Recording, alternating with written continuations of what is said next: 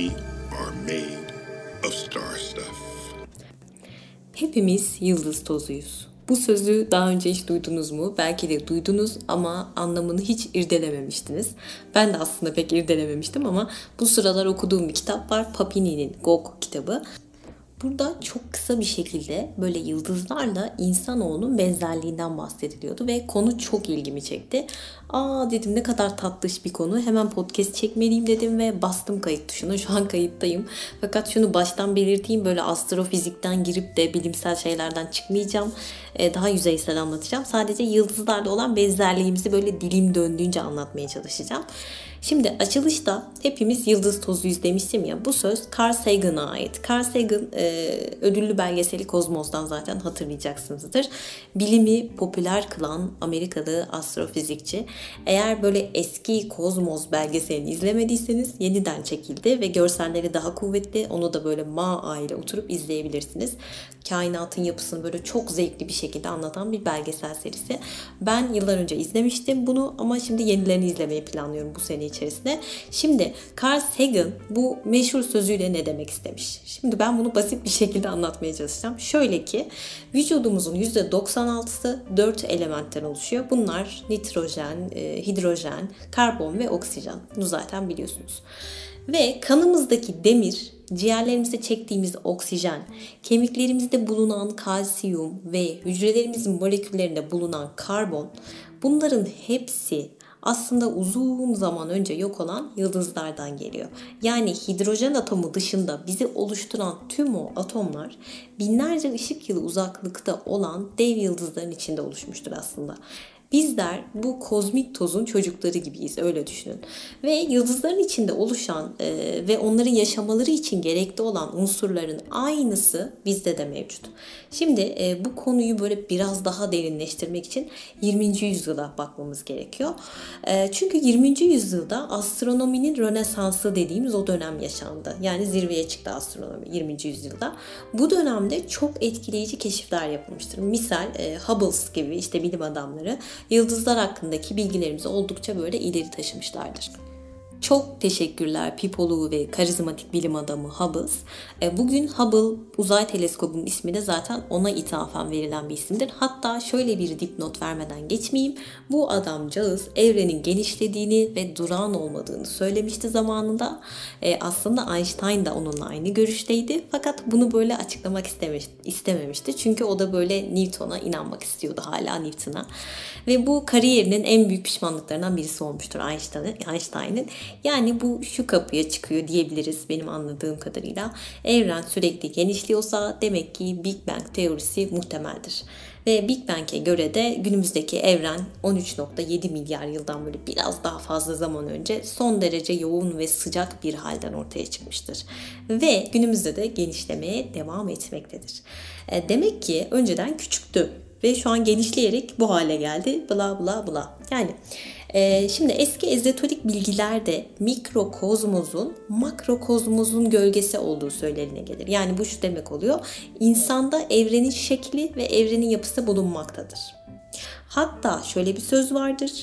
Yukarıdaki neyse aşağıdaki de odur derler. Yani bu konuya girersem çıkamam, gerçekten çok spiritüel mevzular. Ama olay şu, mikrokozmos, yani biz insanoğluyuz, mikrokozmos dediğim şey hücreler, moleküller ve atomlardan oluşuyoruz. Makrokozmos dediğim şey de güneş sistemi. Şimdi nasıl benzerlikler var, onlara değinmek istiyorum. Eski Yunanlılar gökyüzünü gözlemledikleri zaman yıldızların böyle dağınık halde durduğunu düşünmüşlerdir. Biz de baktığımız zaman düşünsenize hiçbir bilginiz yok.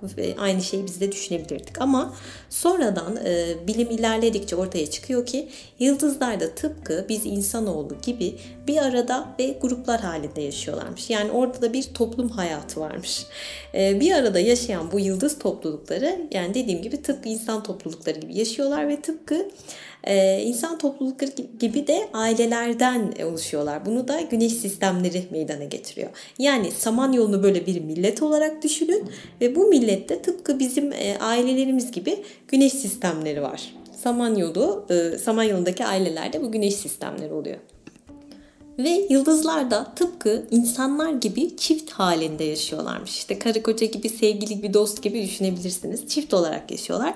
Hatta söndükleri zaman birlikte kara delik oluşturuyorlar. Ve bunların uzak bir gelecekte tekrar birleştiklerini söyleyen gökbilimciler var. Böyle elbet bir gün kavuşacağız parçasıyla ayrıldıklarını söyleselerdi bir de, yani çok duygusalmış. Bir de bu çift olan yıldızlara bakıyorlar. Genelde aynı büyüklükte ve aynı ağırlıkta oluyorlarmış bu çiftler. Yani böyle benzer insanların birbirini bulup ruh eşim ya demesi gibi geldi bana biraz. Ve baktığınız zaman bunlar birlikte hareket ediyorlar. Hani yani sevgili gibi her yere beraber gidiyorlar, öyle düşünün. Ve baktığınız zaman da beraber hareket eden iki yıldız gibi görünüyorlar dışarıdan. Şimdi bunları nasıl keşfettik bu kadar şeyi? Spektroskop bunun bulunmasıyla beraber bunlar daha da böyle derinleşti bilgilerimiz. Bu spektroskopun bulunmasıyla beraber yıldızların hayatını biz daha iyi öğrendik. Mesela yıldızlar da tıpkı insanlar gibi önce doğuyorlar, sonra işte genç oluyorlar, sonra ihtiyarlıyorlar, sonra ölüyorlar. Mesela işte beyaz ve mavimtırak ışığa sahip olan dev yıldızlar var. Bunları gençlik gibi düşünebilirsiniz. Yani bunların rengi böyle yavaş yavaş sarıya döner ki sarı bence hastalıkların rengidir değil mi zaten? Sarı renk hastalık demektir. Sonra yavaş yavaş kırmızı olurlar ve gittikçe ufalırlar. Yaşlanan insanların ufalması gibi aynı. Yani onların küçülmesi gibi bunlar da aynı şeyi yaşıyorlar ve en sonunda da ışıltı vermeyen karanlık bir hale dönüşüyorlar ve daha sonra da ölüyorlar. Siyahlaşıyorlar, karanlık. Siyah ölümün rengi, matem rengi değil mi? Ne kadar acayip. Hatta yaşlandıkları zaman onların da böyle bizim gibi kalsiyumu artıyormuş. Yani yaşlılarda bu damar sertleşmesi dediğimiz durum var ya, o zaten kalsiyum fazla da oluyor. İşte yaşlanan yıldızlarda da aynısı tespit edilmiş. Yani bizde olduğu gibi.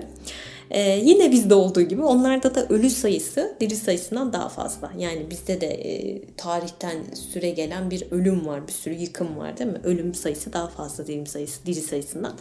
Onlarda da aynı şekilde, onlarda da genç nüfus dediğimiz o mavi ışık saçan, beyaz ışık saçan dev yıldızların sayısı daha azmış. Yani yaşlılar daha fazla, dünyada olduğu gibi. Ve bu dediğim gibi dev yıldızların rengi mavimtırak beyaz ya, genç olanlar. Bunlar en parlakları yıldızların ve en ışık saçanlarıymış. Ve hatta en sıcak olanları, hani kanı sıcak deriz ya gençler için, deli akıyor kanı deriz. Deli mavi deriz, belki de ondandır bilmiyorum. Fakat bu gençlikleri çok uzun sürmüyor. Tıpkı bizim gibi hani deriz ya, göz açıp kapayıncaya kadar gençliğimiz gitti falan filan. Yıldızlarda da aynı durum söz konusu. Bunlar işte göz açıp kapayıncaya kadar yaşlanıyor. Gençlikleri bitiyor bir anda. Renkleri kırmızıya doğru yavaş yavaş yol almaya başlıyor. Bir de hiç ışıldamayan sönük yıldızlar varmış. Bunlar da bazı insanlar gibi değil mi? Sönük yıldızlar. Yani ölmemiş ama hayatta da değil. Yani hatta deriz ya, senin yıldızın sönmüş ya falan deriz. Belki bu da buradan geliyordur, bilmiyorum. Ve yıldızlar da bizim gibi yemek yemeden, beslenmeden duramıyorlarmış, yoksa ölüyorlarmış. Boşlukta dolaşan böyle sayısız göktaşı var ya, onları yiyorlar, elektronları yiyorlar, bu şekilde besleniyorlar. Zaten yemezlerse ışık saçamıyorlar, ısı veremiyorlar etraflarına, zaten çok geçmeden ölüyorlar eğer beslenmezlerse. Bu da insanoğlu gibi. Ve yıldızlar da kadınlar gibi doğuruyorlar. Mesela demiştim ya, güneşi bir baba gibi düşünün, ataerkil bir sistemleri var diye. Ve evrenlerin dünyaya gelişleri bir başka dev yıldız olmadan zaten mümkün değil. Ve bu dev yıldız babanın, yani güneşe yaklaştığı zaman babanın vücudundan gazlı bir madde çıkar ve bu hızlı devinimin tesiriyle yıldızdan ayrılır, parçalanır ve parçalar soğuyunca da gezegen olur. Ama kötü haber şu ki bizim güneşimiz bir gün ölecek. Hani diğerleri gibi o da ölecek. Bizim gibi, bizler gibi ölümsüz değil yani. Güneş de ölümsüz değil ve bundan 4,5 milyar yıl sonraydı galiba güneşin içindeki hidrojenin tükeneceğini ve onun da öleceğini söylüyorlar ne yazık ki. Biz görmeyeceğiz zaten ama görenler için şimdiden üzgünüm. Yani bu kısacık podcastimde bahsetmek istediğim şey şuydu. Bize çok uzak zannettiğimiz ve bizden aslında bambaşka görünen bu evren halkı tıpkı bizim gibi değil mi? Tıpkı biz dünyada oturanlar gibi yaşıyorlar. Talihleri, kaderleri, davranışları, huyları, bunların çoğu şeyi aynı. ve mikrokozmoslar gerçekten makrokozmosların aynaları gibi, yani insan evrenin aynası gibi, evrende insanın. Ve küçük gezegenlerin üzerinde bu küçük insanlar muazzam boşluktaki bu büyük yıldızların karşılığı gibi. Belki astrolojiye bundan sonra daha farklı bir gözle bakarsınız diye düşünüyorum.